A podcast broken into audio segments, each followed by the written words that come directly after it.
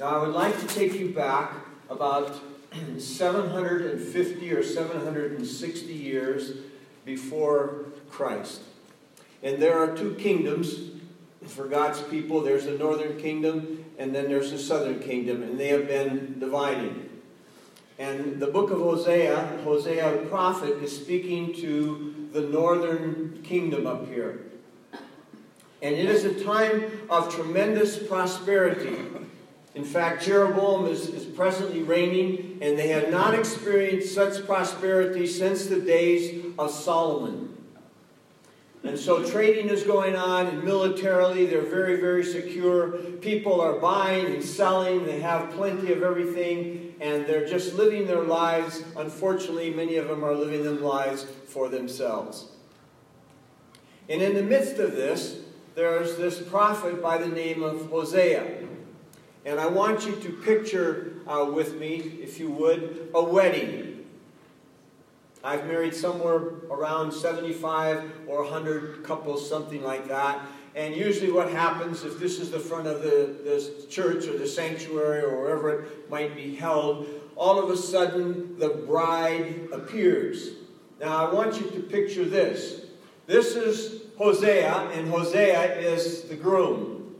And the door opens up, and the people turn around to see, and they're looking for someone that's going to be dressed in white.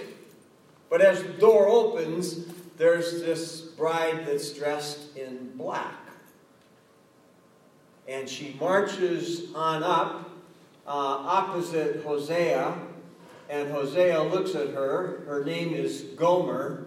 And Hosea says something like this I, Hosea, take you, Gomer, to be my lawful wedded wife, to have and to hold from this day forward, for better, for worse, for richer, for poor, in sickness and in health, in joy and in sorrow.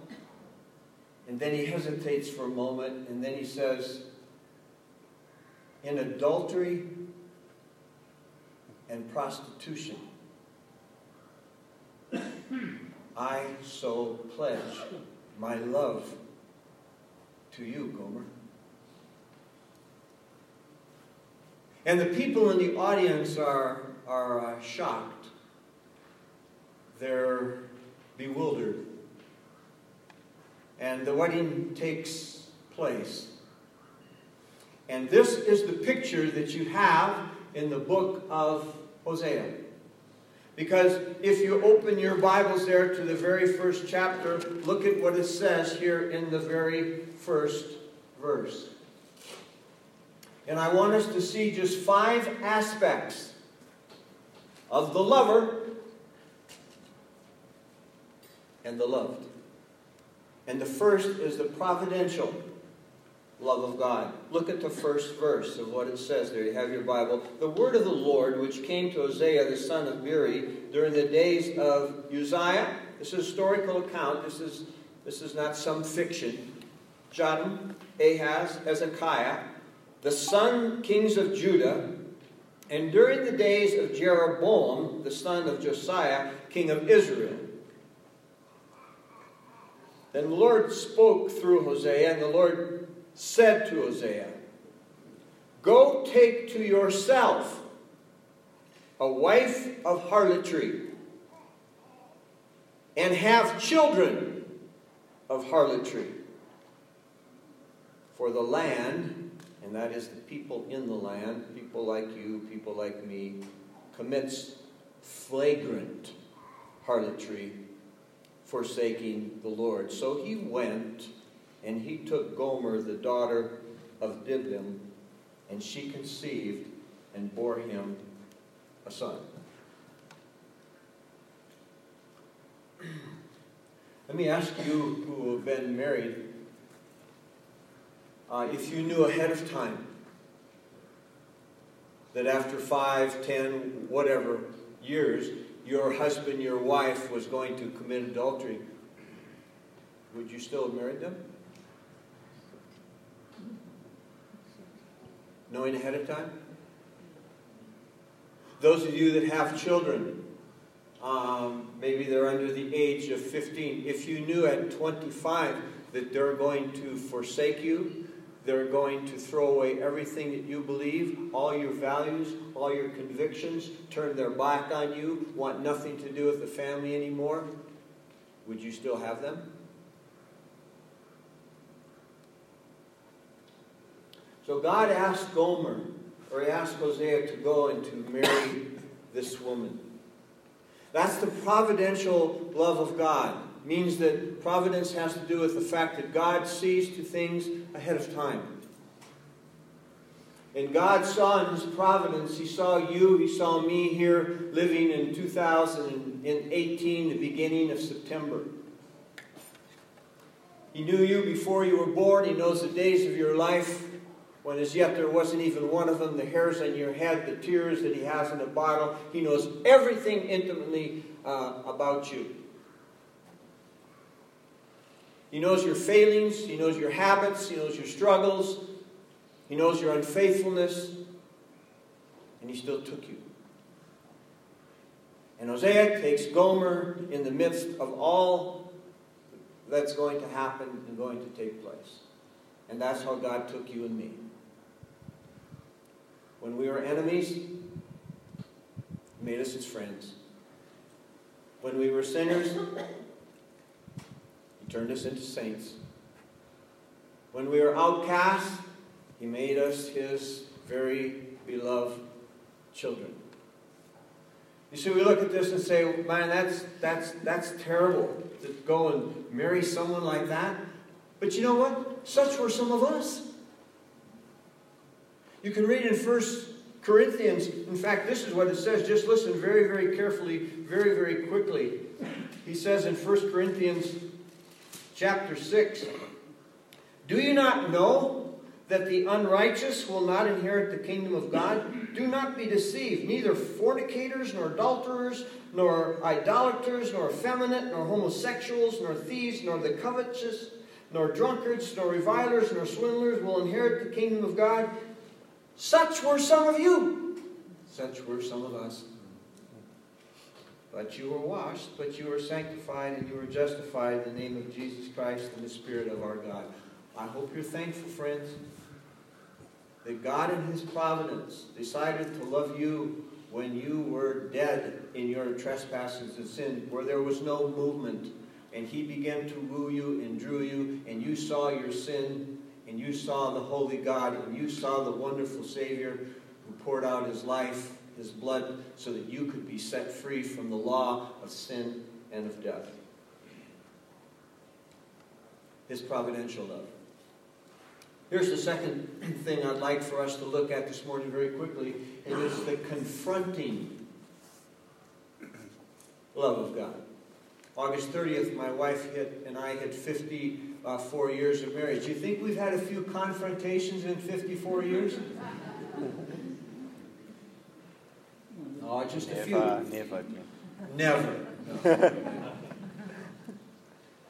no, God confronts us, doesn't He? Look, if you would, in chapter 2, verse 3. There are three children that are, that are named here. I don't have time to get, to get into it, but uh, notice what it says here. Uh, Say to your brothers, Ammi, and to your sisters, Ruhamah, contend with your mother. Here are the children contending with the mother. For she is not my wife, and I'm not her husband. And let her put away her harlotry from her face, and her adultery from between her breasts. Or I will strip her naked and expose her on the day when she was born.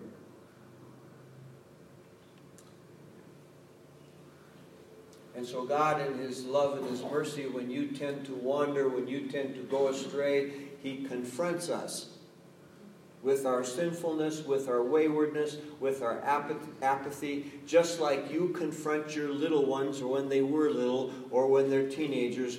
When you see them straying and wandering, and you know that tragedy is just around the corner for them, and you try as best you can to warn them.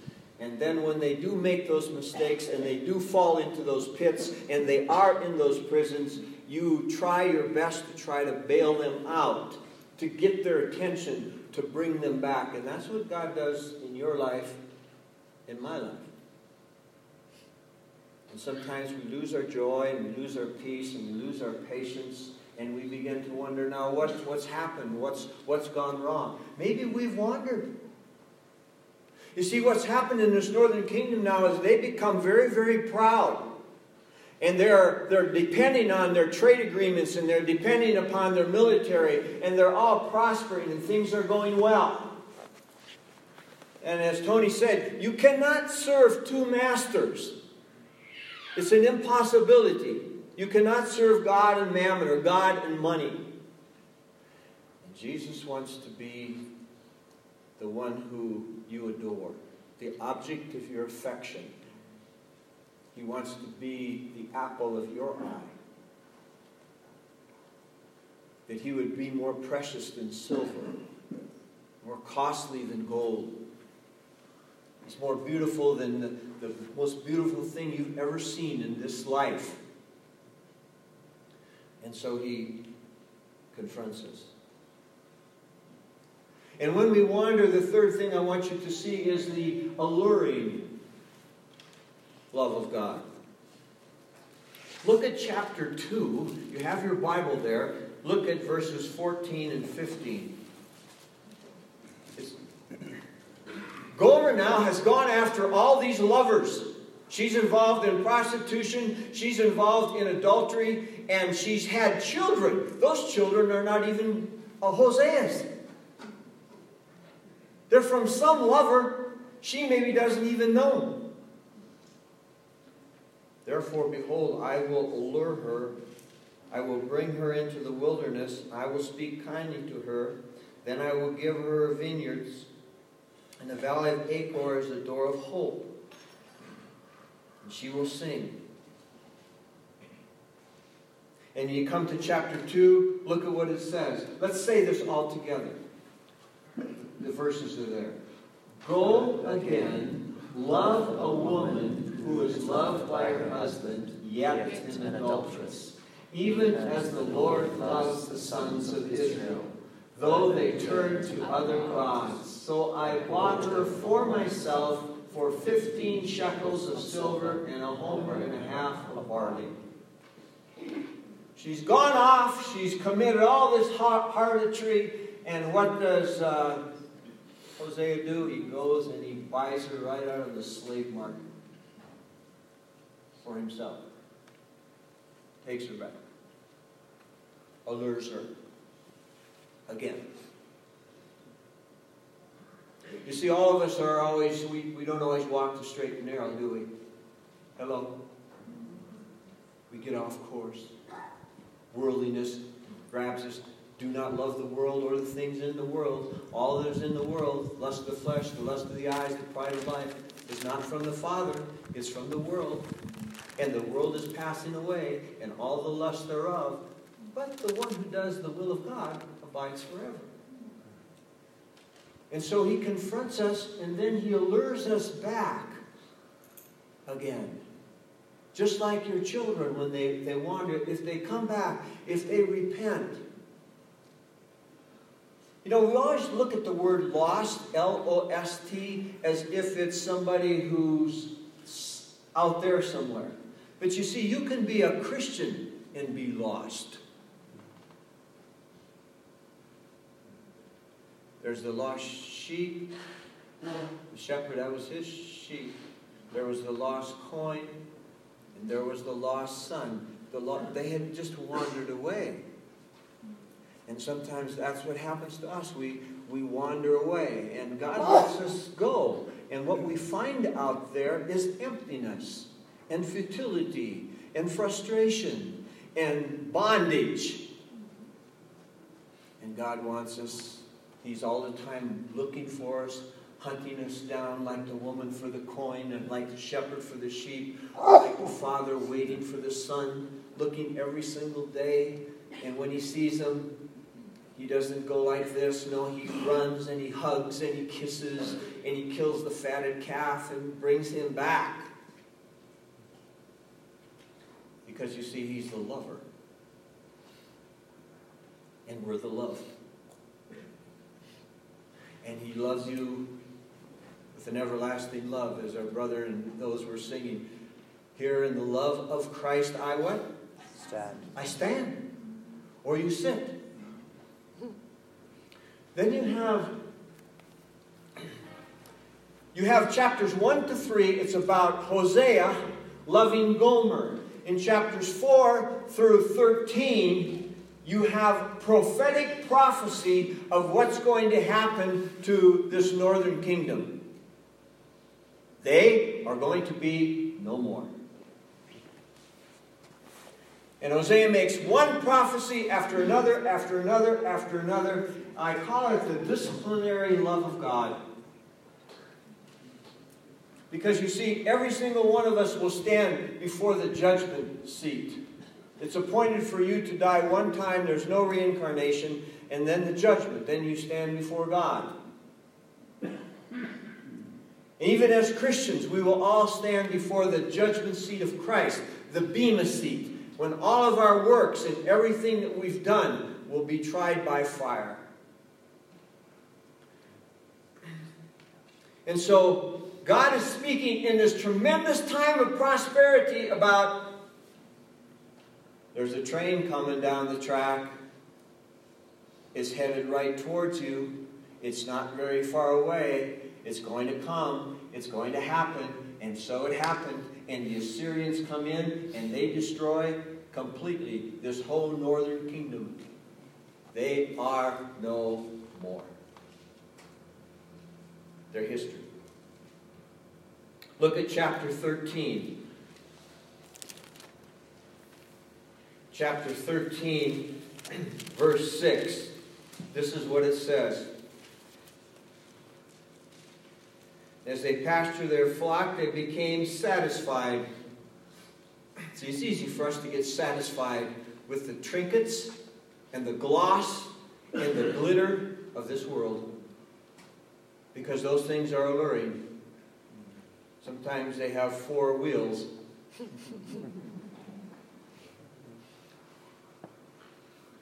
and being satisfied, notice what happened. Their heart became proud. That is always our undoing. Your undoing and my undoing is pride. Pride always comes before the fall. Before adultery, before fornication, before whatever you, you, people take things, whatever it might be. Pride is always there. That's the root. And then there's the fruit. They became proud. What happens when you become proud? Then you forget God. You forget your lover. You forget the one who saved you. So then what will God do? So I will be like a lion to them. You, you know something about lions. You've been to the game parks. Like a leopard, I will lie in wait by the wayside. I will encounter them like a bear robbed of her cubs, and I will tear open their chest. That's what animals do. And God, through Hosea here, is telling God's people, warning them ahead of time, this is what's going to happen. And when those Assyrians came, that's exactly what they did. They ripped open chests. They took the babies right out from their mothers. It's amazing what humans can do to humans.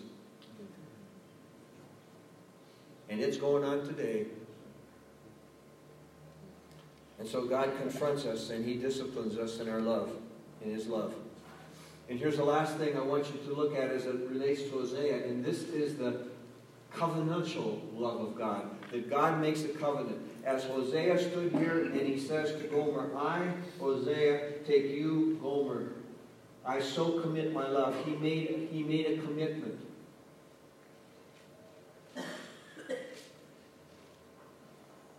And we can always come back. Maybe you've wandered. Maybe your heart isn't right. Maybe like Jesus comes to you and says, Hey, do, Peter, do you love me? Do you, do you really love me? Are you just kind of fond of me? Or do you really love me? Me, your Savior, your Lord. That's all He wants from you and me is our love. Yeah, He can, maybe some money, okay, that shows where our heart is, but, but He wants our love, He wants our affection. So, so look at what it says. Look at, this is chapter 6, verse 1. This is a very famous verse, by the way, in the book of Hosea. Come! That's an invitation.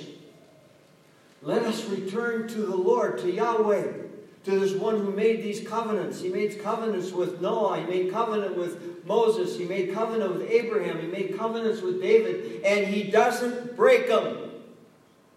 We break them. He doesn't. He's torn us, but he'll heal us. He's wounded us. He'll bandage us. And then you come to chapter 14, and the last chapter of this book has to do with hope. It has to do with restoration. Return, O Israel, to the Lord your God. I will heal their apostasy. I will love them freely, for my anger has turned away from them. I've traveled in 50 some countries around the world, and one of the things that saddens me when God's people is, is that that we don't, at deeper levels, understand the faithfulness and the love and the patience and the grace and the mercy of God in our lives. It is not hidden, it's in plain view. Now, as I close today, I want you to turn in your Bible to the book of Romans. Because you say, oh, Glen, this is Old Testament stuff now. Yeah, God loved uh, Israel and God loved the northern kingdom and the southern kingdom, but what about, what about little old me? In Romans chapter 8, Paul, what I, I call five unanswerable questions. Most of us know Romans 8.28. God causes what? All, how many things? All things. All things. To work together for good to those who love God. To those who love God. There's a qualifier. To those who love God, to those who are called according to his purpose. For whom he foreknew, if you go on and you look here, he also predestined to become conformed to the image of his son. If you want to know what God is up to in your life, is that he's working to conform you to be like Jesus.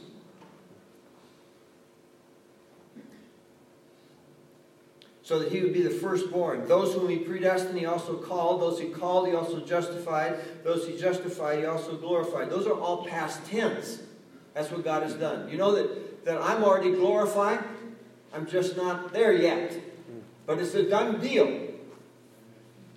Not, I have been justified, past tense, because of what Christ has done for you and for me.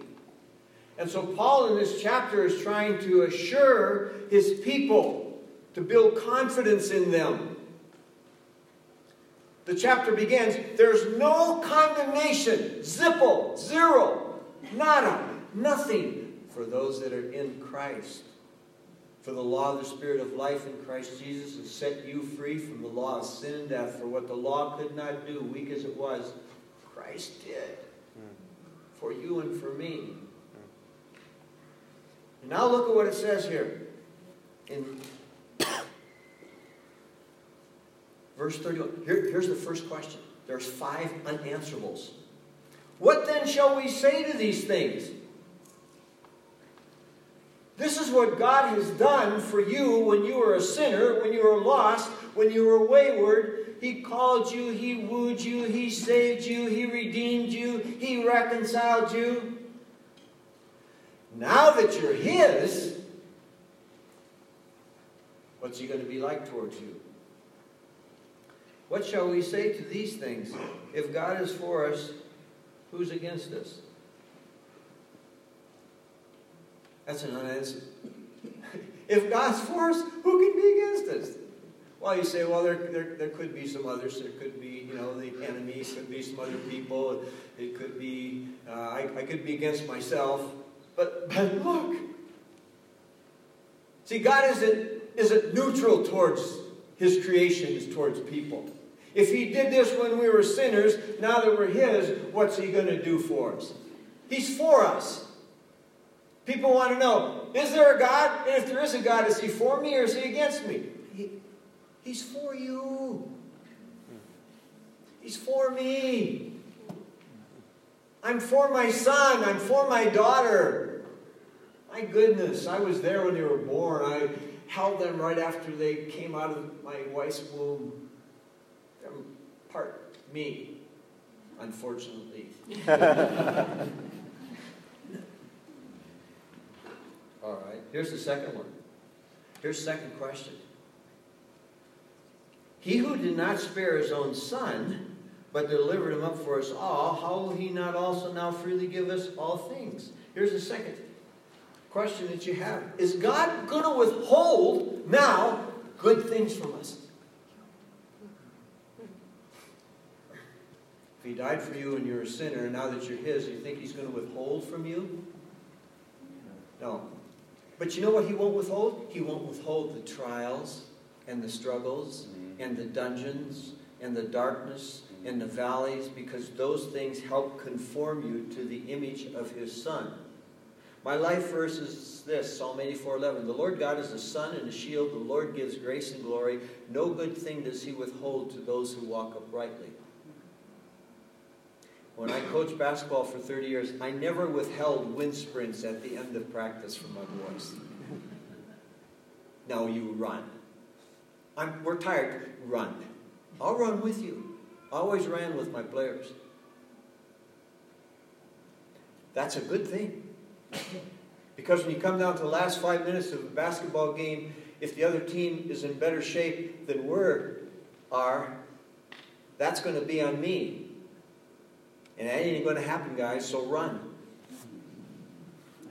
I'm not going to withhold is a good thing. We need these things to keep us close to Him. And so some of those fiery trials that come upon you for your testing, they, they keep you close. Here's a third thing. Well, I missed a couple of points here as I was going through. When we talk about, about uh, God confronting us in our sin, at the cross, the naked truth is staring you and I down, forcing you to stop pretending and to own up to the truth. If you've got anything in your life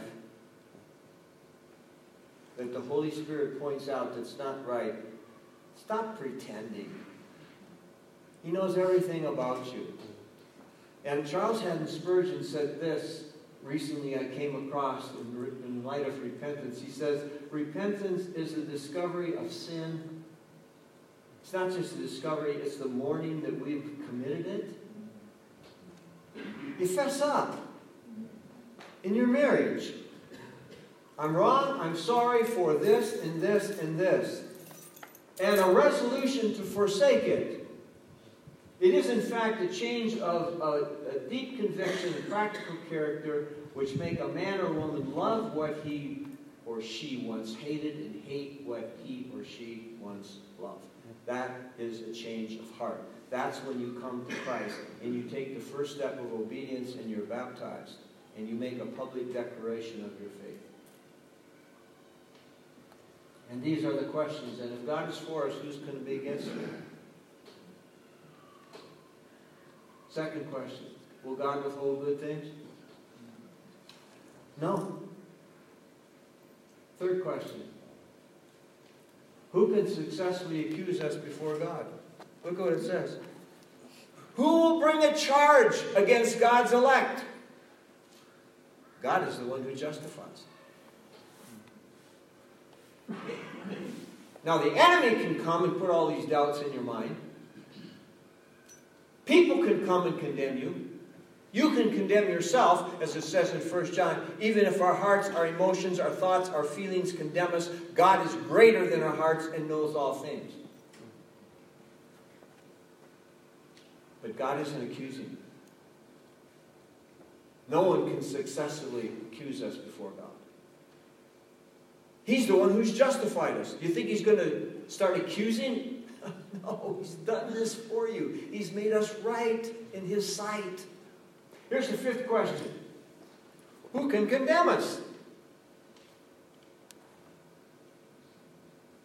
Christ Jesus, he uses a little Christology here. Christ Jesus, he who died, who was raised, who is the right hand of God, who also intercedes for us. You know that that's the present ministry of Jesus is praying for Craig and praying for Glen? He knows how we're prone to wander.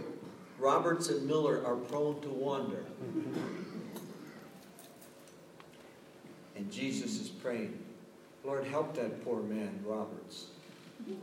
Help that old sinner, Miller. Huh? You know, the enemy may condemn, but we have an advocate. He's called, according to 1 John, Jesus Christ the righteous. He is a defense attorney par excellence. So when the enemy comes, I've got a defense attorney. I've got somebody interceding. That's the present ministry of Jesus, our high priest. Don't forget his present ministry for you. That's where you go. You don't go to back to the cross, you go to the throne because that's where Jesus is. Here's the last one. Who can ever separate us from the love of God?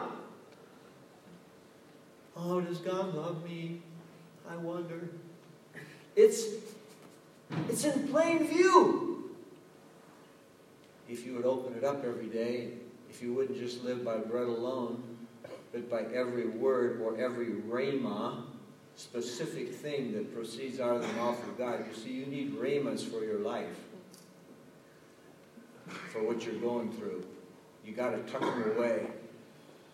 Man shall not live by bread alone, but by every rhema, Jesus said to Satan. I read it this morning in my quiet time, that proceeds out of the mouth of God. And then he says, I will worship God alone. And when Satan heard alone, the devil left him. Do you love him solely?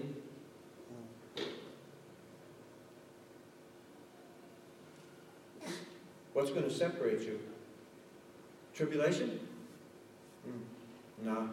Distress? Uh. Persecution? No. Famine? Naked? No. Uh-huh. Oh, I'm convinced. Neither death, nor life, nor angels, nor principalities, nor things present, nor things to come, nor height, nor depth, nor other created thing shall be able to separate us from the love of God which is in Christ Jesus our Lord. There's nothing going to separate my love from my daughter, Kelly, who's 48, my son, Glen, who's 46. Nothing. My son is my best male friend in all the world. I love that boy. I love that girl. Nothing. Going to separate Pop's love for those two. I want you to stand.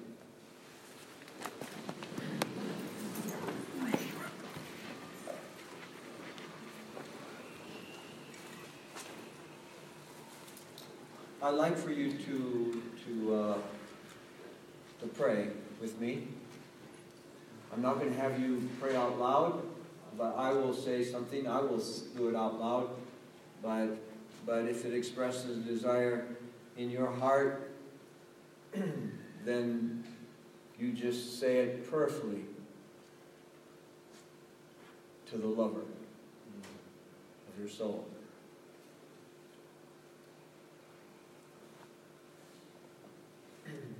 I, Glen, you can have your name.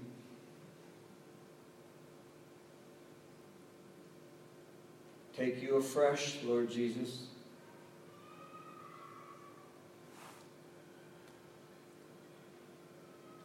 To be my lawful wedded husband. To have it to hold from this day forward.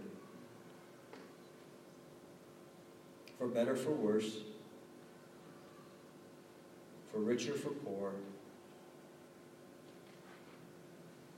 for joy and sorrows,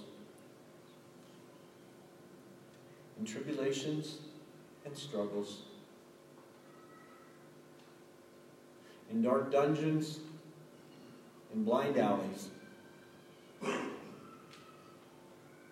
I so, Lord Jesus, pledge afresh my love and devotion to you. To you, the lover of my soul, the Redeemer of my life.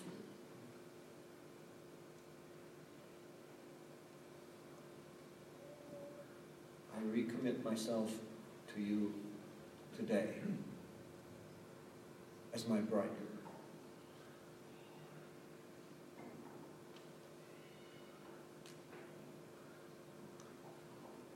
Father, you know every person here today. You know their thoughts before they think them. You know their deeds before they do them.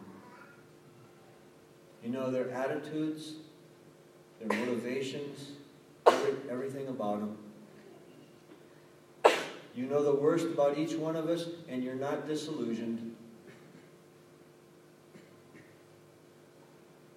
And if you are for us, and you are, then what can be against us? You who did not spare your own son, but delivered him up when we were enemies and rebellious and ungodly and strangers and outcasts, how will you not now freely give us all things? And I ask for my brothers and sisters here that your love, which is should not be a stranger to us. It's not hidden. It's actually in plain view on every page of the book, in every page of the Bible. Would you help each one of us each day to behold you in the Scriptures as in a mirror? And then we will be changed from one degree of glory into another by you, the Lord, by the Holy Spirit, into your very likeness you, the one who is the lover, and we who are the beloved. All we give you thanks and praise in Christ's name.